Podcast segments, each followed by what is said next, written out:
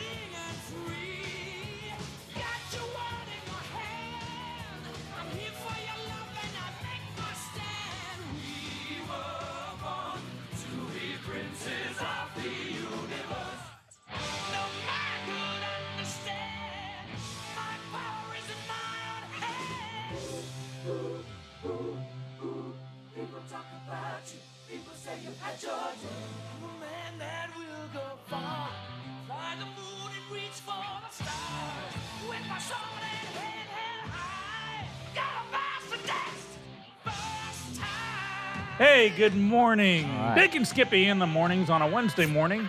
It be 906 on the dot. If you're catching us on Facebook Live, uh, you got a blank screen, but you can hear us as Dick feverishly works to fix the camera situation. You get to listen to our dulcet tones broadcasting across the airwaves from sunny downtown Uh, Conroe. It's the 17th, guys, so this is a new show. Just in case we had some other listeners confused. Oh, okay. There you go. There you gotta say go. the date. You always gotta say the date, The bro. date. Well, it, it- that doesn't make it evergreen because now we're, we're locked into this date. But anywho, it be sunny in Conroe today. Uh, it is 84 degrees. It's going to go up another 10 degrees to 94. Uh, partly cloudy all day. Maybe this afternoon some thunderstorms. We had some uh, a couple of days ago. I got caught in some rising water that that made the old rear iris kind of pucker up a bit there for a while. I was uh, on my way to take my mom to the doctor. Man, on my way to pick her up. You're a big old Ah, wimp. man, I, I was flash. Well, no, that water's coming up. Fast. I was, got stuck on Kirkendall at this certain area that dips down over this bayou. and fortunately, the doctor's appointment got postponed to the next day, so I was able to turn around. But anyhow, uh, made it safe and sound.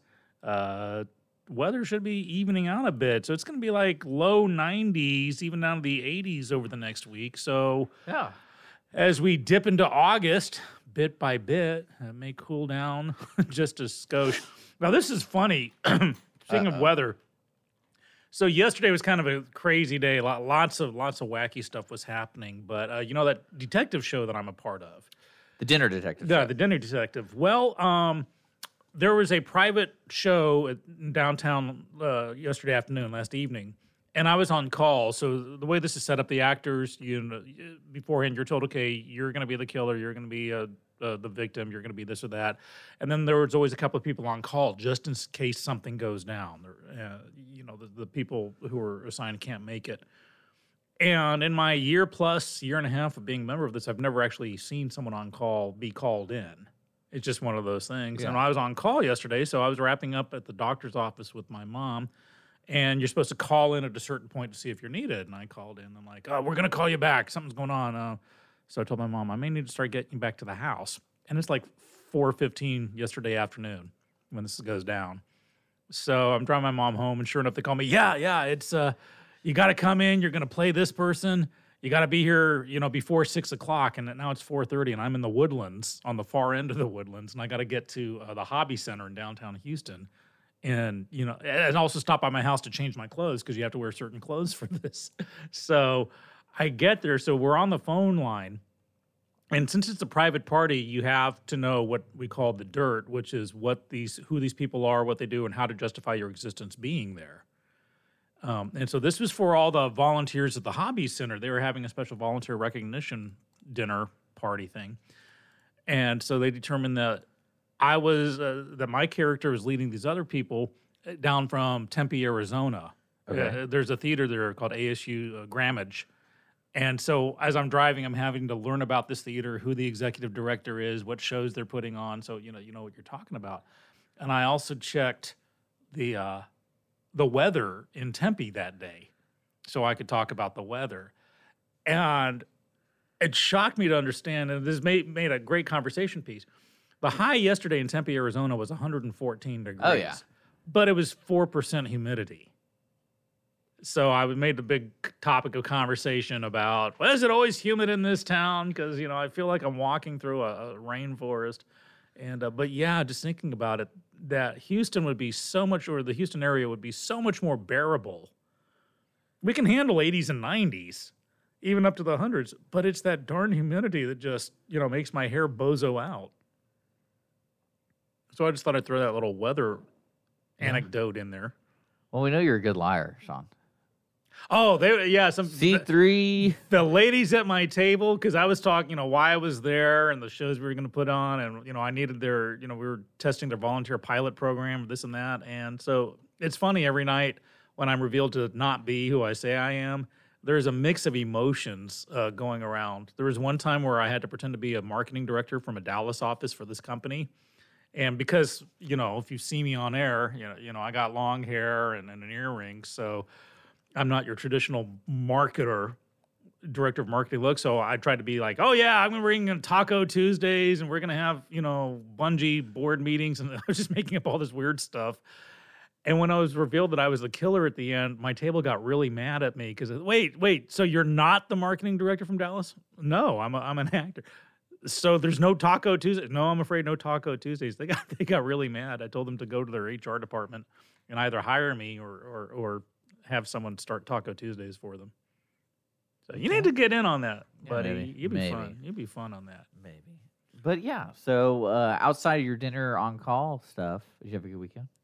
Uh, I did. already on yeah, Wednesday, so- Yeah, it- it- part of me feels like it's Monday. Yeah, we we had uh, uh just funky stuff go down. Um, taking care of some family Yeah. stuff. Um, try you know being busy. Actually, uh, you know, trying to for for the side gig, the one that actually pays the occasional bill. Uh, getting some clients there, so yeah, ha- hanging in there, my friend. What about good you? Because you went to. Galveston over the weekend. Yeah, it was nice. It was one of those teasing weekends where they kept saying it was going to rain and then it never rained. And then it, when Uh-huh. it rained, it was sunny. And so you couldn't really expect it to rain. And then I think r- overall, the whole weekend, there was probably about an hour of like serious wind, rain, and then it went away. But you enjoyed yourself on the whole. Oh, yeah. Did you guys play like Wesson Oil Twister or anything?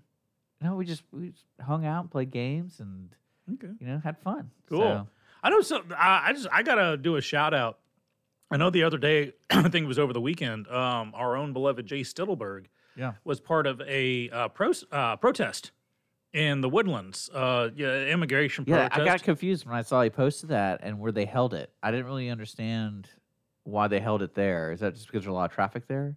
yeah, uh, right, right there on a uh, right- sawdust. yeah, right, yeah. yeah. It's like the sawdust exit is kind of deemed to be the entrance to the Woodlands from from the south. Okay. So most people coming north Okay. from no, Houston. And I got to give him a shout out that he and I may disagree on immigration and policies and, and stuff like that, but that's how to do a protest. It was civil.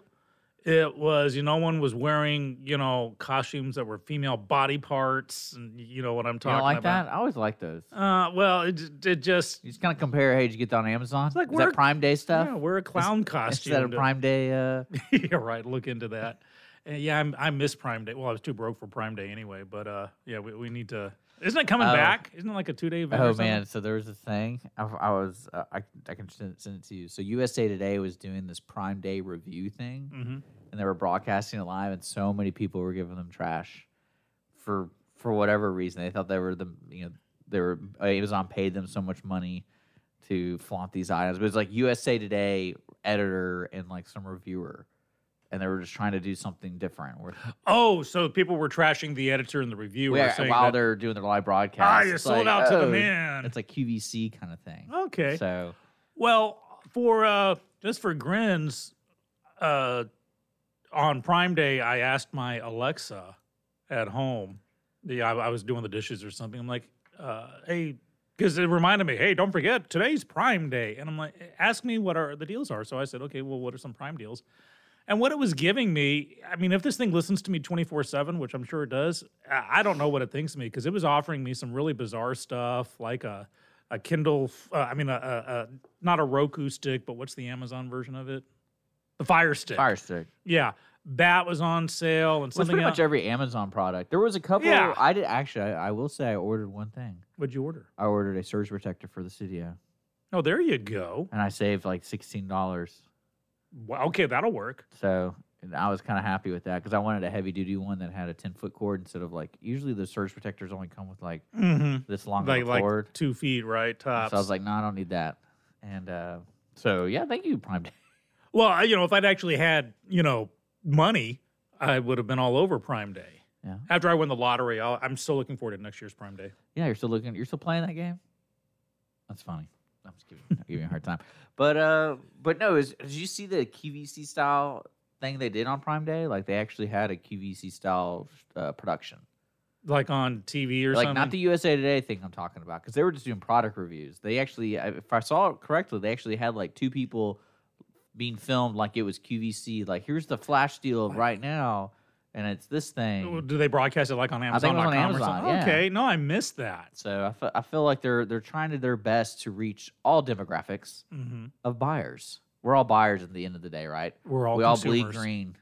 We're all consumers. So, all right. Speaking of which, all right. So there, this is the hot topic I've been trying to wrap my head around, and I'm I'm gonna, I need some adult guidance here in my life because we saw I'm your Huckleberry. there's a lot of things going on pol- pol- politically wise, and I feel like I'm just an idiot. And I want I'm gonna say this with a, a blank canvas. Okay, so don't a judge tabula me. rasa. So what? Okay, so Donald Trump over over you know over the last you know his existence, he's been saying weird things, hmm mean things. I mean, again, I feel like he's the typical New Yorker. If I had to write a comic book that had a typical New Yorker in it, that's what it would be Donald Trump. But he said something. Now tell me that people are saying it's racist. He Help me, told help me he told what he termed the squad, which I think was a brilliant PR move because he's lumped them all together. So Well, you're either for the squad or you're against the squad. You can't uh, because of these four What, women. what did, I'm not. I'm not- I'm not worried. I'm, I'm talking about what did he say? he told them to go back where they came from and fix the problems back there, and then come back. Basically, to fix America. The implication is go back to so your countries of, impli- or- okay, so of it's origin. implication racism. Yeah, he didn't say go back to Mexico, go I'm- back to I'm Somalia. not gonna lie. I was sitting there kind of like, I go, am I just that ignorant of this kind of stuff? Where I was like, I'm. Well, the thing is, three it. of the four were actually born in America, born in the United States. So to say go back from where you came from, so he can go get away with saying, well, go back to New Jersey, go back, you know, fix whatever's wrong on the local level. But the strong implication Okay. was go back to Somalia, go back to Mexico, fix what's wrong there, and then come back. And the fact that all four of quote the squad end quote are non-Caucasian. Okay. No, I was just trying to figure that out. I was just like, because everyone thing blew up. Everything's blowing up. Well, here's the thing, if you have this stuff, four- I'm like, man, would I miss something? if you have four people in a group or two people or five or 20 and they're all let's say not white or they're all male or they're all female and then you say something about them as a group You're in trouble. you tend to be you know if if if, if you say it all a about a, hole. like like uh, if you say something about a women's soccer player on a women's soccer team if you say it about the player like what just happened uh then you're a misogynist you're a chauvinist y- you're you're a genderist because you get lumped into you know hey to everybody on that team. To have four I, I really wish that there had been one caucasian woman in the squad or even a guy who was from you know Arizona or something that you can lessen the impact because no he just happened to choose four people that were all female and all non-Caucasian. So, and of course, everyone's in an uproar. You know, now we got to, and of course, I almost feel sorry for Nancy Pelosi, the Speaker of the House, because she's, it's like trying to herd cats on catnip with uh, what's going on in in Congress with the squad leading the like way. that's what Washington D.C. is. Like, yeah, in just so general, but this is just on. like it, it's. I don't want to say it's an implosion, and I get no glee out of it. I'm, you know, I'm sure a lot of you know many members of the GOP are going, "Ha ha, look at this," uh, but it's just fascinating to watch. It's almost Lord of the Flies level of just watching this de-evolution yeah. because of you know we, we were talking earlier both parties are now experiencing the concept of be careful what you wish for you just might get it for decades the Well, gop was saying we need a businessman running the No, country well we I got it you- and everything that went the, with it The theory is the media figured out how to make money from singling out an individual of leadership and giving them ultimate coverage. the media has so become now- entertainment more than news i mean that's just all there I, I defy anyone to dispute me on that and i'm talking when i say media from msnbc to fox news to cnn to everyone it's And all us. We're totally- entertainment and that's why you know mtv back in the day they made sure to put puck in the Okay, that's the In the real world. example. You know how many people really know what the hell you're talking about when you say Okay. puck in the real world? in the bachelor you always get the one whack job the one Oh, total yeah. jackass who's there just to stir the pot Yeah. and you know the producers go out of the way to let's find something that'll make people tune Well, that's what's kind of funny to want to hate me, especially with the the Twitter. Uh, so our social media example is people take snapshots of everyone's Twitter, and then when people say something that they shouldn't have said, they delete it.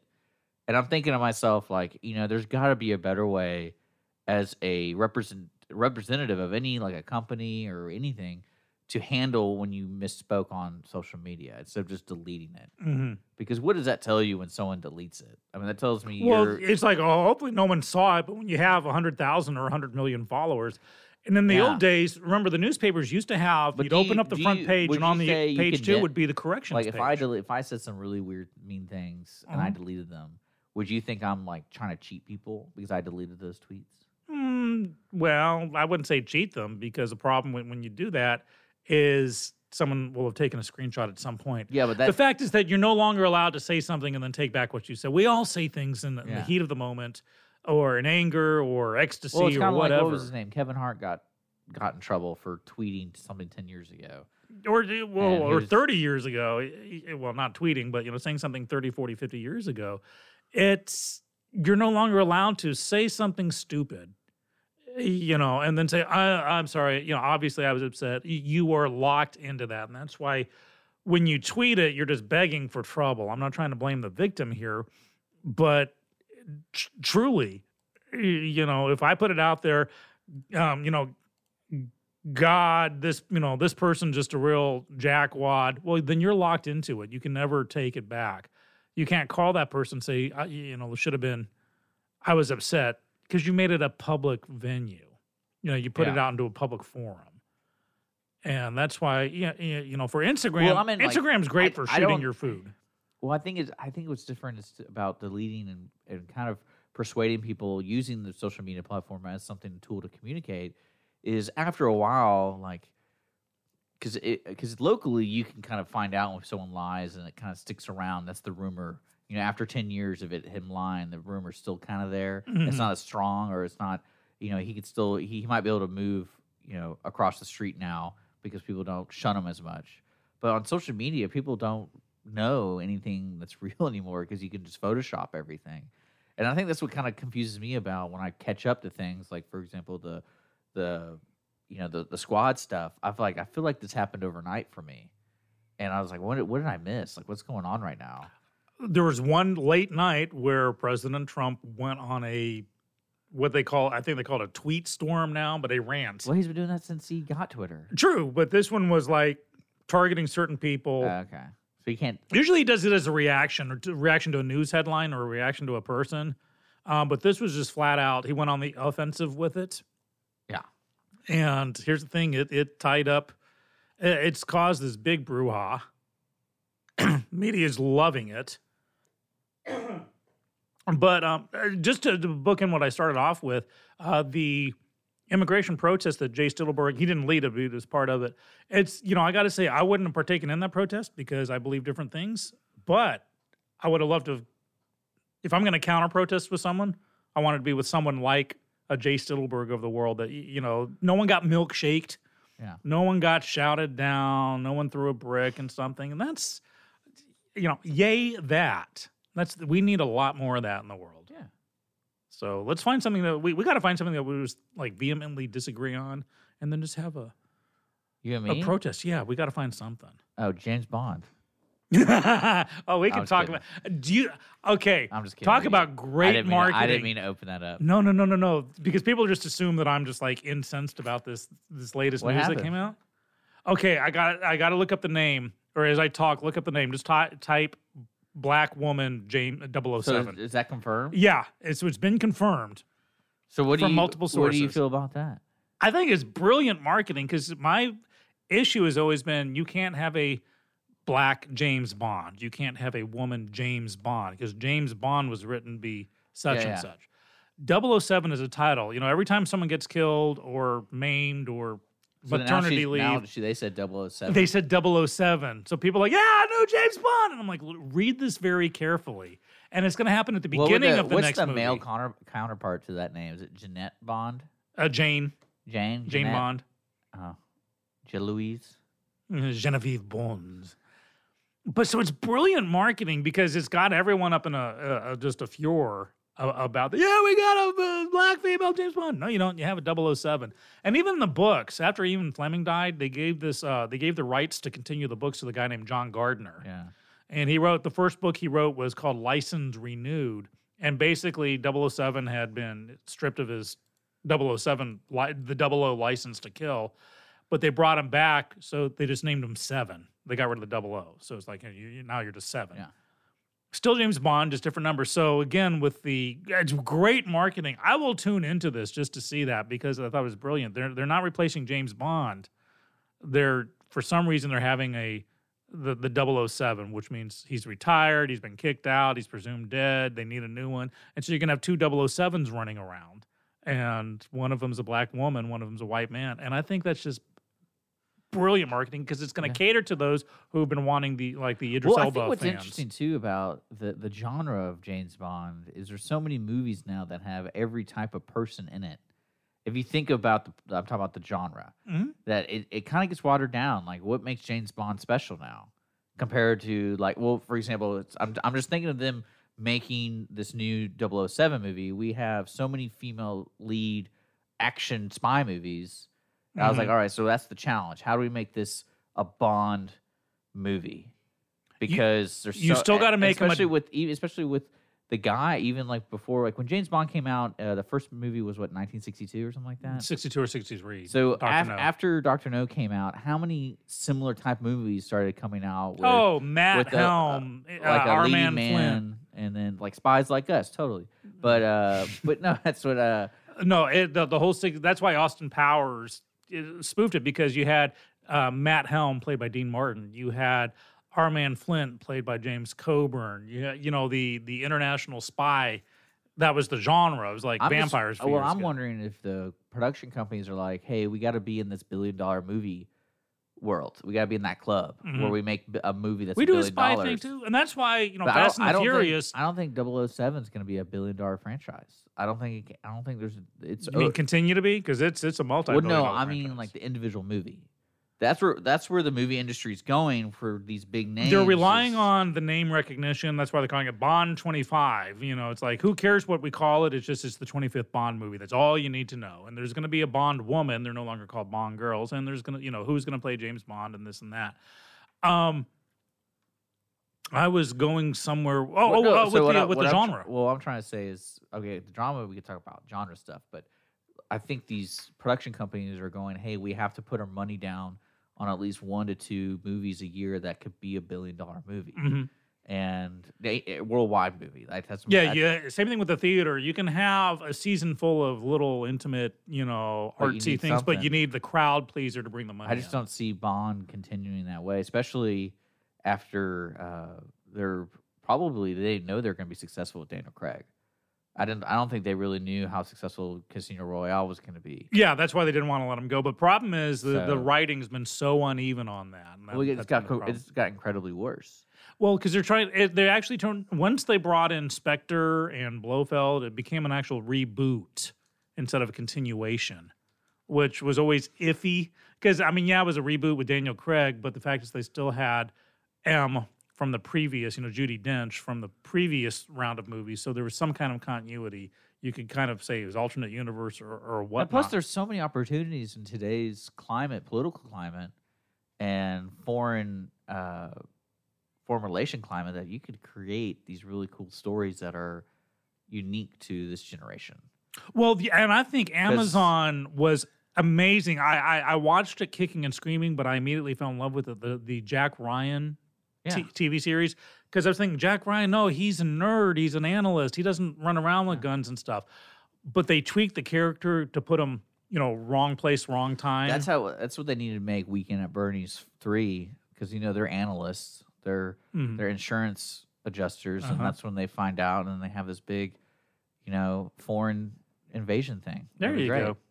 I think the Bond movies can continue. It, it gets down to the writing and the fact that you got to No, his continue. defining I just don't characteristic is think- he's got to be back in the 60s what made him so alluring was he was a guy who could he had a license to kill and back then i i, I don't want to say human life was better valued back then but you know killing someone in movies was unless it was a western you know the hero didn't kill people unless he had unless he'd been shot on first or something bond can oh, you're a bad guy i don't like you you're dead so Bond has always been the person that you got to send in to do the things you don't want to do. You got to hate him for it, but you know you you need him.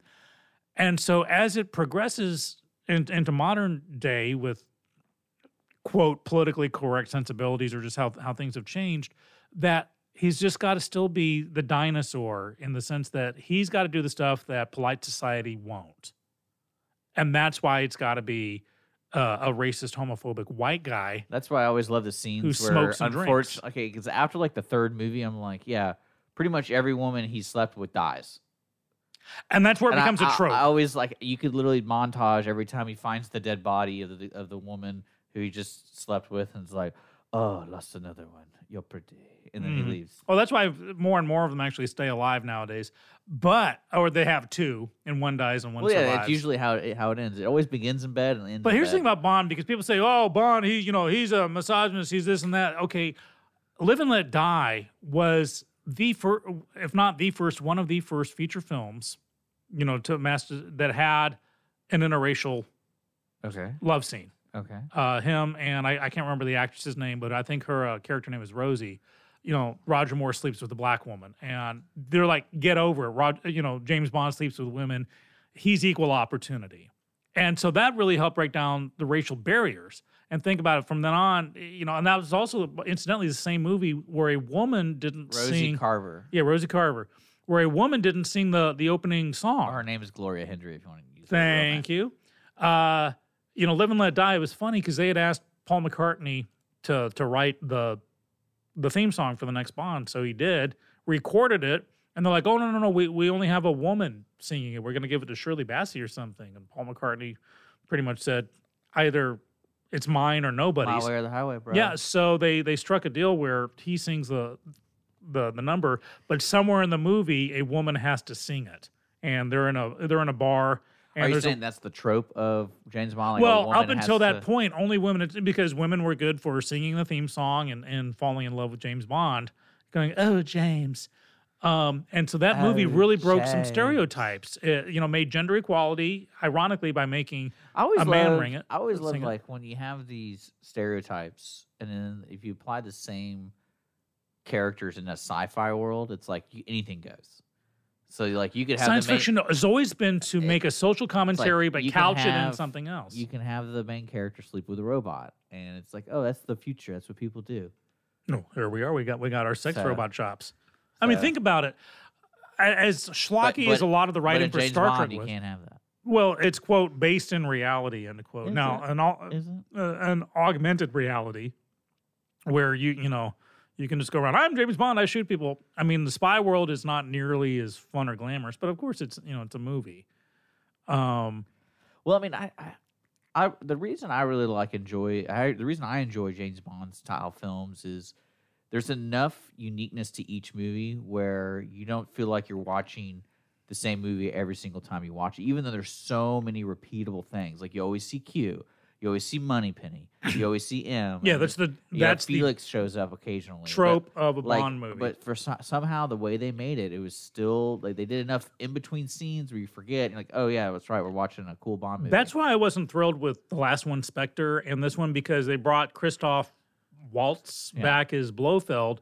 Because it's like, okay, now we're just retreading the old material. Also, the, also the twist was like, who cares? Like, really, I don't really care. Yeah, it was uh, once it was revealed, and I felt the same way. As much of a Trekker and a Trekkie as I am, when they had the second Star Trek reboot movie, Yeah. and you find out that Benedict Cumberbatch is Khan.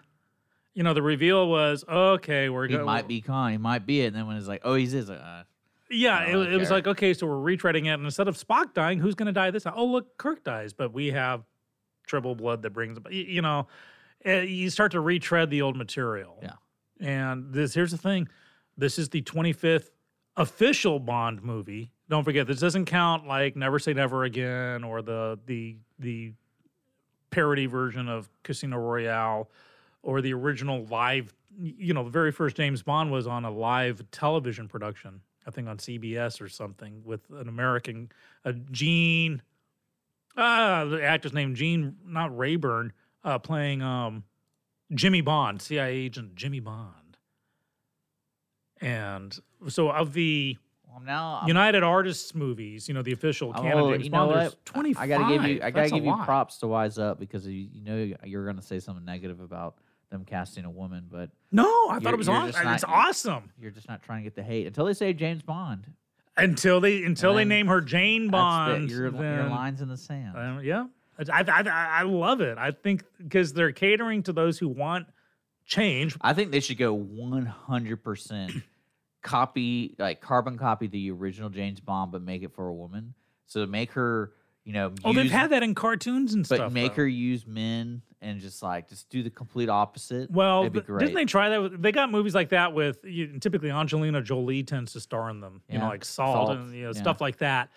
I'm all for. They need to just don't Just do it. Don't What- make what, Do you think she's still gonna Jane drink Bond. martinis? uh, with this new one. Yeah. No, because she's not James Bond. She's So- 007. Yeah, but they're still gonna keep s- a little bit of no. the she's same. she's a different s- Like- person with the same Like I bet number. she wears a suit at one point, Oh, the tuxedo. and she's gonna shave her. No, a I'm woman in a tuxedo. No, that's what's gonna happen. She's gonna shave her legs or something, but with a ra- straight razor.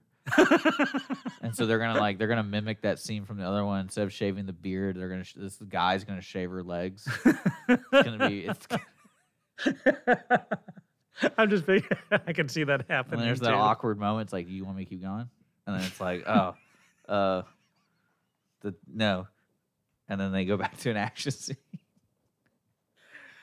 There's a lot of there's, a lot of opportunities with this new that. 007. People were like, "That's getting weird, man." This, this Like I said, movie's- as long as she's 007 and not Jane Bond, You I, I think it's You wonderful. think there's going to be a similar scene from Casino Royale where you know the chair scene, where they take out the bottom of the chair? and Oh, he's like, oh. he's like, they're like putting that rope. with the carpet beater. yeah, I think there's going to be a similar scene because I, I remember reading there was something going on where like people. There was there were people were making a movie. I forgot what movie it was, but basically they didn't like seeing women tortured. Like that was a big thing where the audience didn't I like. I concur. And so like they no like that was something they had to take out a scene because one of the characters they wrote basically they're equal. I think it was the peacekeeper. Remember the peacekeeper? Oh yeah, just watched it again the other night. I think it was that. I think it was that movie because they were talking about there was a scene where she gets kidnapped, and there was t- uh, she gets tortured, and like people were like, "No, I don't want to see her. We don't want to see women tortured." But that was like also in the nineties. Yeah. Oh, I'm glad they cut that out because I don't think it was. That makes woman and because because she's if she's captured and being tortured, then that means George Clooney had to rescue her, and that makes her damsel in distress. And that's one of the things I loved about that movie. And Mimi Letter or Leader directed it. It was directed by a woman, and it shows was there, there was a lot of heart to it. And so you don't need the damsel in distress for George Clooney to rescue necessarily. She she was very well on her own. So uh, if that's the case, they I'm do. glad they cut that scene. Well, I hope that movie turns out to be fun. That's I think that should be the number one thing. I I, I think a lot of people. Now just- this is they're putting her in the in the Bond twenty five, right? That's what this. I have no idea. Because if that's the case, I think they found a way to salvage it because this movie's just because what's happening news. today is a lot of people they they take that notion of the like what we said earlier, oh the political atmosphere, and then they in, they inject it into like every single scene, and you're kind of like, all right, why are we continually doing this? Like, let's let's make it fun, let's make it believable, and not just sit here and make a make a nod towards something that's current. And again, like science fiction, you don't have to. the reason why I was so opposed to watching Star Trek Discovery when it came out is because the showrunners said, yeah, they t- changed the Klingons. yeah, and- to white Trump supporting white supremacists. I mean, this is an actual quote from them that I got from Yeah. multiple sources. It's like, no, that's not what science fiction is. The audience is smart enough because they're nerdy Yeah. enough to get it. So you can have Star Trek where you know two races Well, are at war, have one's black on one side. white supremacist Trump supporters in Star Trek, but just don't make them already an existing race that already had a Right. hardcore representation of. a- or a greater inju- like i said a greater injustice so racism was covered in star trek Yeah. sexism was covered in star trek drugs were you know everything but couched in a science fiction format to where the audience go oh i get the analogy Yeah. instead of just the in your face look look he's wearing a solid color tie Like- just like trump like- ha, ha. like for example, this James Bond twenty five, if they continually show you she can do it because she's a woman kind of thing, I'm like, man, I guess either like they do that for James Bond for a man, but I don't really see that every time. It's not like in your face. Oh, it's because he's a man. He can do all. do you think anyone got bent out of shape when you have like the james bond movie with uh, uh what's her name Halle Berry who was jinx remember that movie where she was up against with pierce Yeah. brosnan and she was the cia equivalent yeah well the whole point was they were going to spin her off into her own movie and i think they should have but no one got bent out of shape Well, she like to give you an example, went what I'm toe-to-toe with Bond. you saw the new Avengers, right? the end game Yeah. not yet Okay. but i i tell i, I know well, there's a scene that's really like there's a huge battle. It's awesome, Mhm. and then all of a sudden, somehow, one way or another, every female character that's important had one cameo all together, and they're like, "Let's do this together." But, but for some reason, like I'm talking like chaotic battle, like you know everyone's armies from seven different planets is there, uh-huh. and I'm like, man, think about the odds of all of them having to be, having to be it's almost right as there. if it was scripted and I'm like, why, why, guys? Like, because they had to show girl power, which is fine because these are finally young women have a role Well, model what- to I really mean- aspire to. Yeah. Superheroes, well, super, that's why super I like, that's why like Charlie's Angels works really well. The the premise of it does. well, the premise, but the execution the last couple of times has just been horrendous. Yeah, I guess. I mean, that new movie's coming out, and it's directed by. It looks so bad, by the way. Elizabeth But I think that's also the editor. If you see the trailer, it's so bad. Uh, yeah, But I don't think that's well. them. Again, they're going schlocky again, like they did with. Here's the thing: the original TV series was schlocky, but it was meant to be taken seriously. It wasn't tongue in cheek. Yeah. It wasn't like get smart. You, you know, they meant to. Well, the job showed- was serious. Yeah, the job was serious. The they were risks are real. seriously The risks are real. right. And then when they came out with the movies where they made it. More like, oh, watch them. Yeah, same thing with 21 Jump Street. That's why I can't watch the movies because I heard that they just made them. I, I love that series when it came on. You know, again, the stakes were real. And uh, then you turn it into a spoof of itself. All right, the comments are back on Facebook. Huzzah! Our com- Facebook's being weird. so comments are up, videos up, so you can see us. Hello. Yeah, we can't see you. We it's, it's a black screen for us guys, and then Oh, so they've been seeing us the whole time. they haven't seen. I better put my time. pants back on, huh? So there, there's that. But, but no, I mean, I'm I uh, to close out the talk about the James Bond. I just hope they make a fun movie. It's it's kind of like okay, this is gonna be a hot take. It's kind of like Crystal Skull, Kingdom of the Crystal Skull. The first Mm-hmm. time I saw it, I was very disappointed. But then when I watched it again, I was like, you know what? This is just a fun movie. Like, it's just like I, it's not as good as like nowhere near as good as the original. But that also might be nostalgic kind of thing because there's so there's some fun fun elements to the movie, especially the beginning. Like you know, it's like I like the scene where the double cross happens and outside the warehouse, and they're using the shotgun pellets Mhm. to find the the crate. Like that's a fun scene because there's a lot of interesting little tidbits going on. A little cool. like, He's running across the things, and everyone wanted to see him in that warehouse because that was the closing of the Raiders of the Lost Ark. But like that's one thing I I dug about it, and I was like, you know what, just don't think too much of it. Just have fun with it. And there was occasional scenes that were kind of like, wait a second, what? Well, they lost me when the Frigidaire survived the atomic blast. Oh, yeah. The you know the heat would have just at the very least melted the door Yeah. to the frame. Yeah, you know. Okay. I, I just felt the the Indiana Jones movies there was like this law of diminishing returns that really hit a nadir, you, you know, the lowest point with Crystal Skull. Uh, you know, the first one was so evocative of the old 30s pulp stories like Yeah. Doc Savage, the Man of Bronze. And the second one was okay, decent sequel, but it's like, okay, the spiders grossed us, spiders and snakes grossed us out in the first one, so now we'll have them eat spiders and you know. And then the third one is okay, what worked in the first movie? A religious artifact. Okay, let's go New Testament this time with the Grail. And you know, Star Wars said the same thing. You know, you had the first movie with the Death Star, second one not so much the Death Star, and the third one like, okay, what's going to bring people back? Another Death Star. Yeah, uh, Brett's giving me trash about Crystal Skull. I'm just saying what I was saying, Brett, was you gotta you Go, got- Brett. You gotta lower your expectation on that one, and it's still like you still have the indie elements to it. There's there's some fun elements to it, like like for like for example the bike scene in the library and stuff. I'm all for with- bad movies. I really am. You know, and I'm, you know, we talked about. it. I'm starting a podcast about it, but they're bad movies that we love, Yeah. like in spite of themselves. well, yeah, And I just, I didn't love Crystal Skull. I didn't love it either. It was going through the. I didn't love it. I didn't love. Yeah, I didn't love it, but it wasn't like the worst movie of the year where people were saying that like they should never. Well, it was no it. Manos Hands of Fate, mind Yeah. you, but I'd rather watch Manos Hands of Fate before I rewatch Crystal Skull. Are you serious? Yeah. Manos Hands of Fate is just too slow. It- well, it's like the slow moving train wreck. It's like a train wreck in ultra slow mo. I feel like that should have been our curriculum at the like Film school, at what film not to do. No, no, it's like, hey, here's the original footage of Manos Hands of Fate. Edit it, edit to make it Oh, a good love that. movie. So, speaking hand in hand with that, I stumbled across in 1997. Uh, there was a TV movie, and they shot it in Canada. So I'm, don't, but it, it never got shown in Well, you know what happens when movies are shot in Canada, right? They get a tax break. Now people think it's L.A. Well, that's the whole point. But it was a Justice League of America mo- movie. Justice League of America. Yeah, it was a failed pilot, I guess. Now the cast in it was amazing. I mean, it's, the actors actually went on to do some great things, but the writing, it has got to be one of the singularly worst movies in existence. They couldn't have Batman or Superman, so they had the Flash, who was uh, basically what they tried to do is, is this was popular when Friends was popular. They tried to make a superhero version of Friends without the laugh track. So the Flash is like Joey. He's unemployed, always looking for a job, and and you know has to go from apartment to apartment. You've got uh, uh, Ice, no, sorry, Fire, who uh, is the sexy woman trying to be a serious actress. Okay. Uh, you know, And uh, my theory, It's I- I, want to go back real quick. The theory about the the refrigerator scene. Mhm. So there was, I was listening to so, the commentary on Back to the Future. Yeah, it was originally supposed to be a It was supposed to be a refrigerator. but they were afraid of people get like kids getting into the fridge thinking it's a time machine.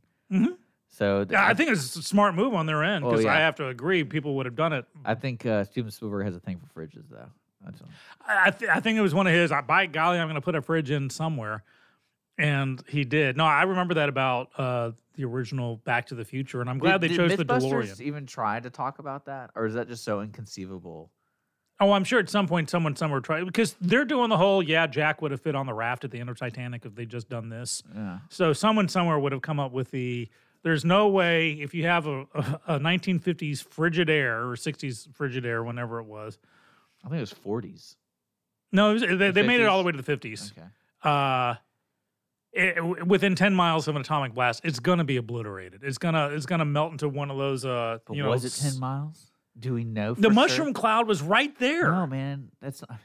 It was right there. I mean, it was in the frame. I'm not gonna. I, I agree. It's gonna end up like you know when you take the uh, the aluminum foil and you crush it in a ball and you polish it and it's this nice little sphere. That's what it would have ended up looking. Like. I wonder like. if the new Lion King movie has any scenes like that. oh, have you heard that the, the reviews are not kind right now, and for a very specific purpose. Why? There since it's so photorealistic with the animals there's only so much of animals face can do so you know you have songs like i just can't wait to be king yeah, and everyone's dancing Didn't and we smiling talk about that?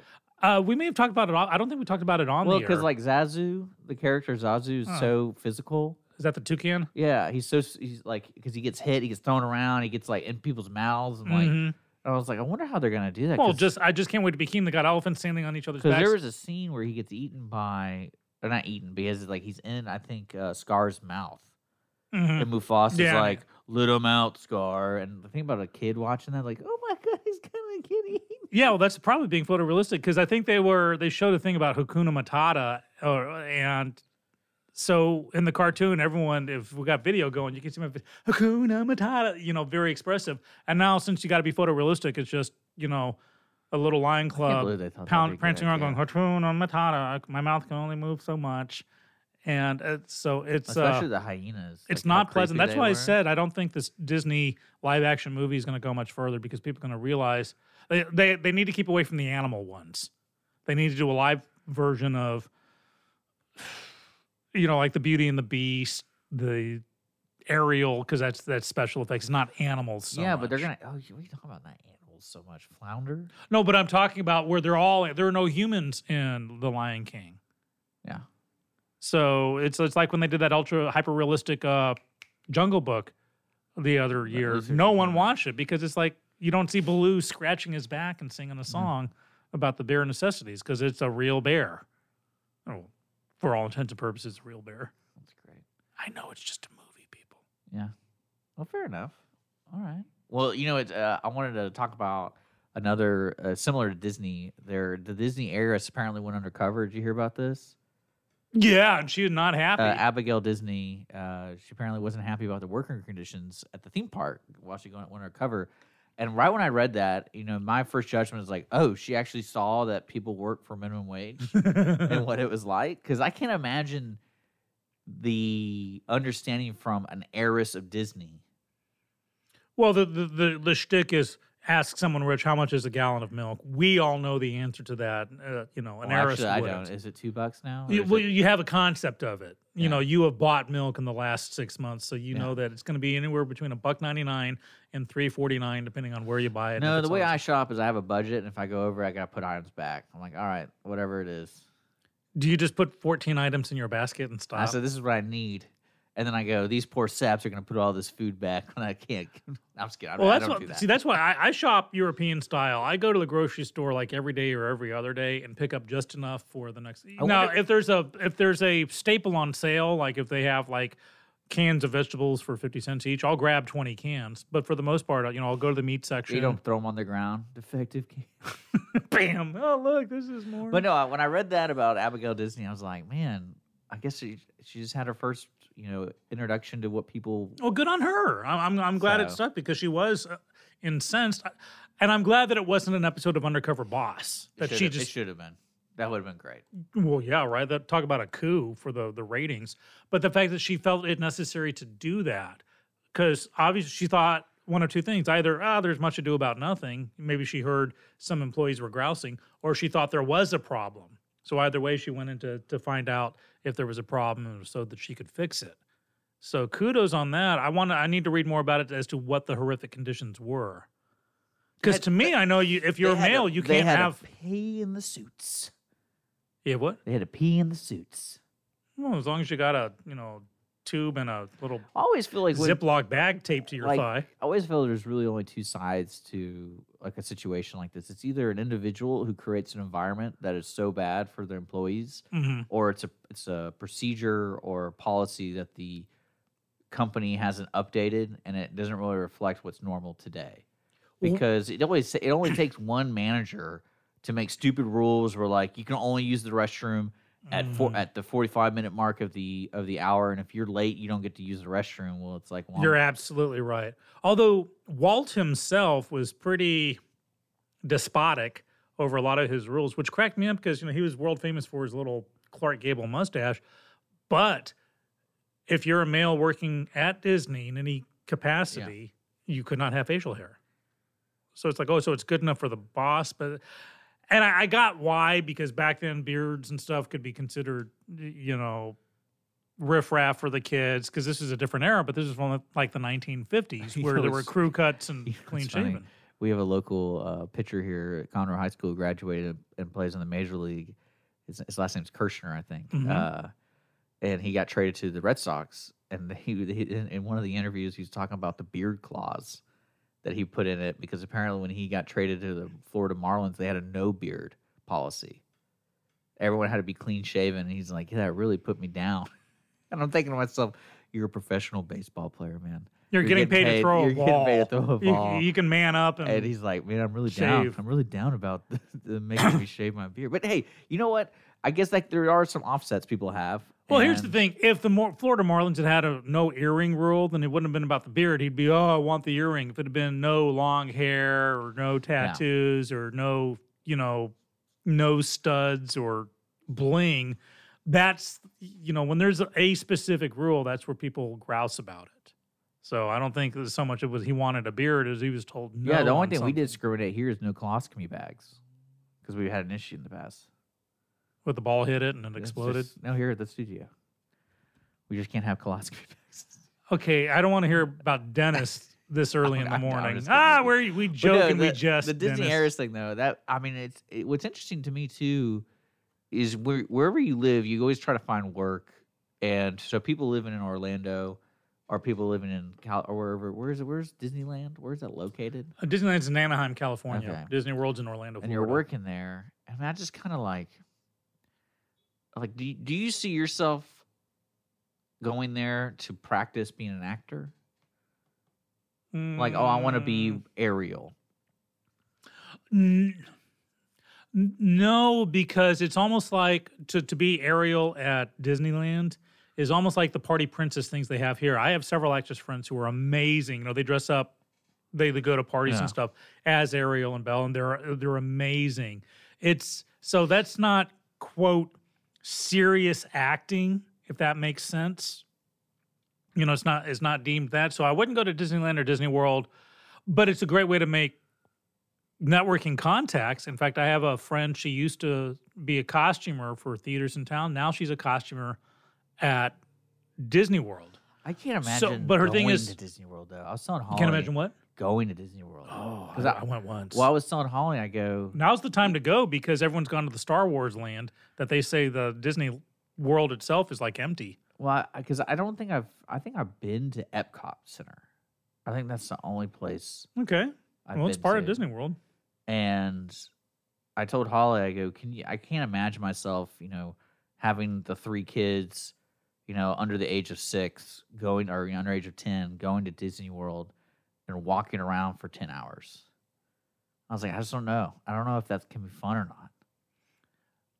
It will never be forgotten. So It, if you're a will be everything. It'll be a lot of fun. if you're a listener uh, and, you've done that, let me know if it's worth it. Because I I see it'd be fun if I go. well, Like I- and I go. when I went there, it was me, my sister, her husband and daughter, her husband at the time and her daughter, um, a, a a friend of the family, and my son. And he was, I think he was 10. yeah, And so, yeah, so he was of the age, we had a great time. And then that night, they, they had something at Disney World called, I want to say Pleasure Island, but maybe not. But it was where it was after hours, after they did the whole, you know, river parade with the fireworks. And then you put the kids to bed, you find a babysitter, and you go to this island that stays open like till the wee hours of the morning and partied there. oh, they have a Vegas thing. Yeah, yeah, not quite so bad. You see, you know, but it was just for the grown-ups. Okay. It was like uh, open like from like ten to midnight or What something. like happens that. on Pride Rock stays on Pride Rock. I wonder Right. for a promotion at Disney World, they actually had live animals for the new Lion King. It's like, oh, look at Simba. Yeah, bringing the bringing the tiger that uh wiped out He's best friends with Siegfried, Toma, uh, Tuma, whatever, Pumbaa, Pumbaa. Timon and Pumbaa. That's pretty funny. Yeah. All right, so that's really it in the movie news. Anything else you want to talk about with movies? Mm, no, I, so I'm shockingly looking forward to seeing this Black 007, Black Female 007. I think it's great marketing. I will be avoiding The Lion King at all costs, and I need to go see Avengers Endgame before it leaves cinemas forever. Yeah. That's that's me in the movie news. Okay. But if you need more movie news, tomorrow you got the ticket stub. See how I Yeah. pimp other shows? Yeah, we got that tomorrow live here on Lone Star Community Radio. Now, other topics. I know we talked about the Trump thing, and we didn't really focus on that too much. I again, I still haven't really fully eh, like because media is outraged against Trump. Yeah, News at I'm seeing more people just like straight out draw a line, and it's just like if you if you think you like this guy, then you're a bad person.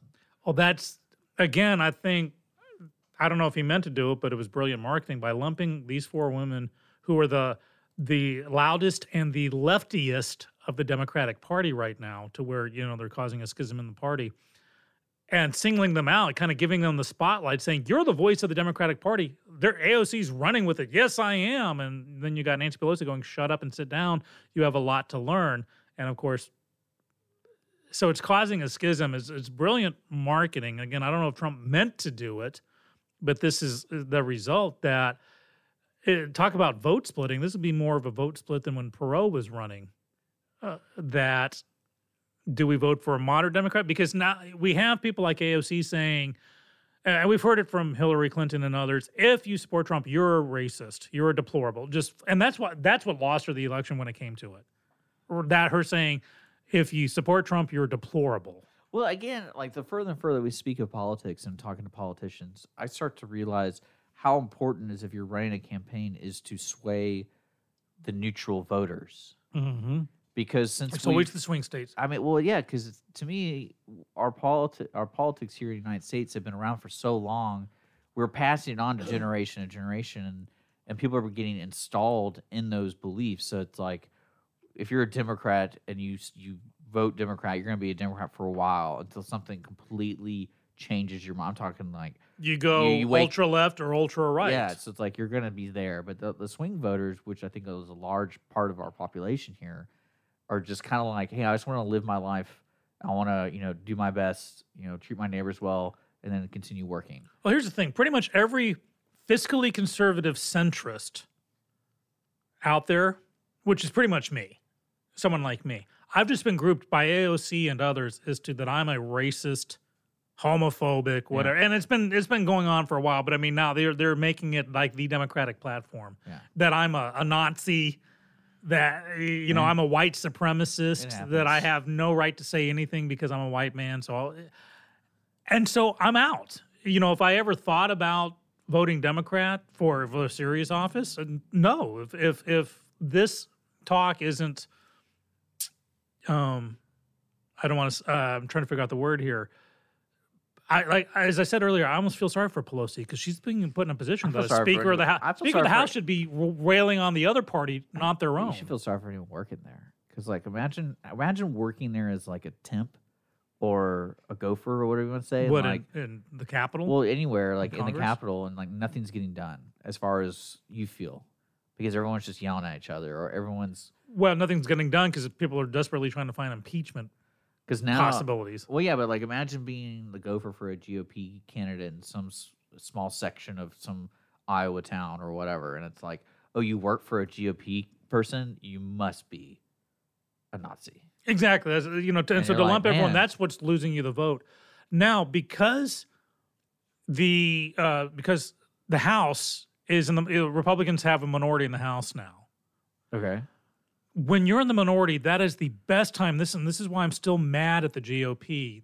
They had seven years where they were in the minority in Congress to come up with uh, an alternative to the ACA, the Affordable Care Act, aka Obamacare.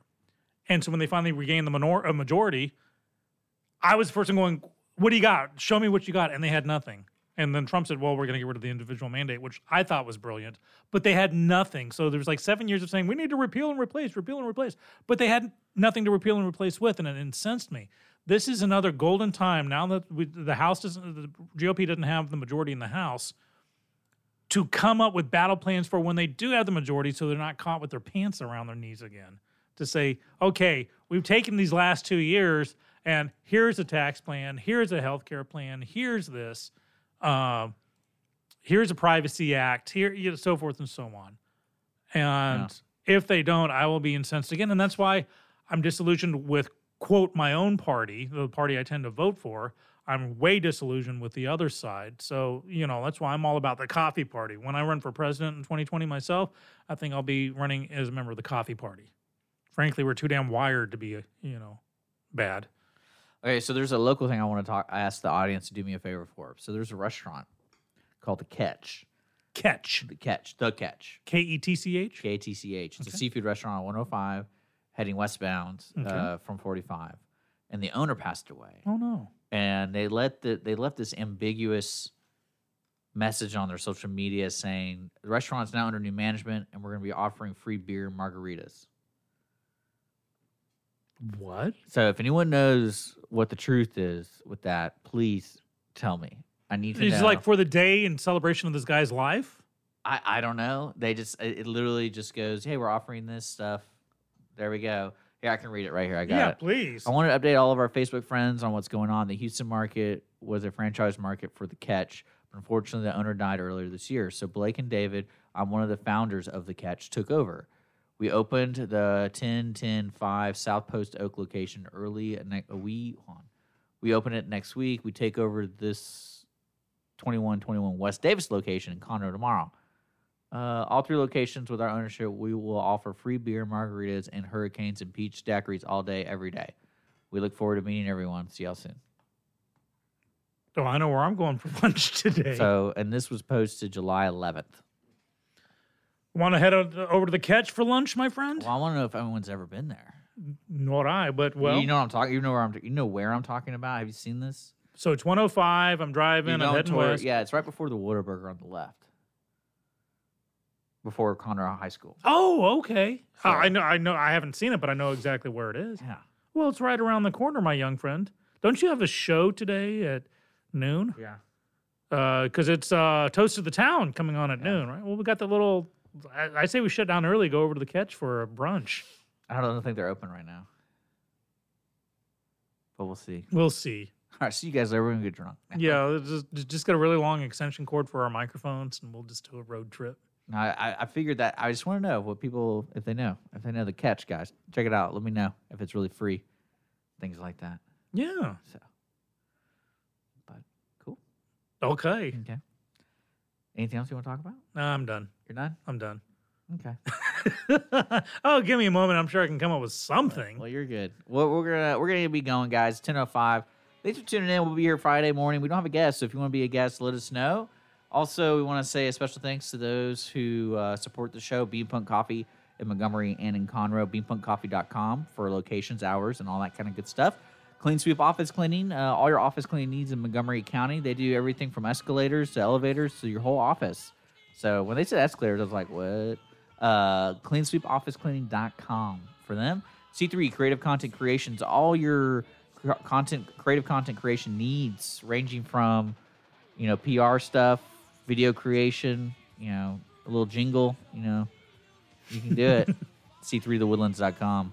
And uh, don't forget, if you want to call and text us anytime, 936 228 9368. And we'll be back on Friday morning, guys. So it's great to hang out with you today. Sean, I'll see you later. Dick, my friend. All right. No man could understand. My power is in my own hands. People talk about you. People say you had your day.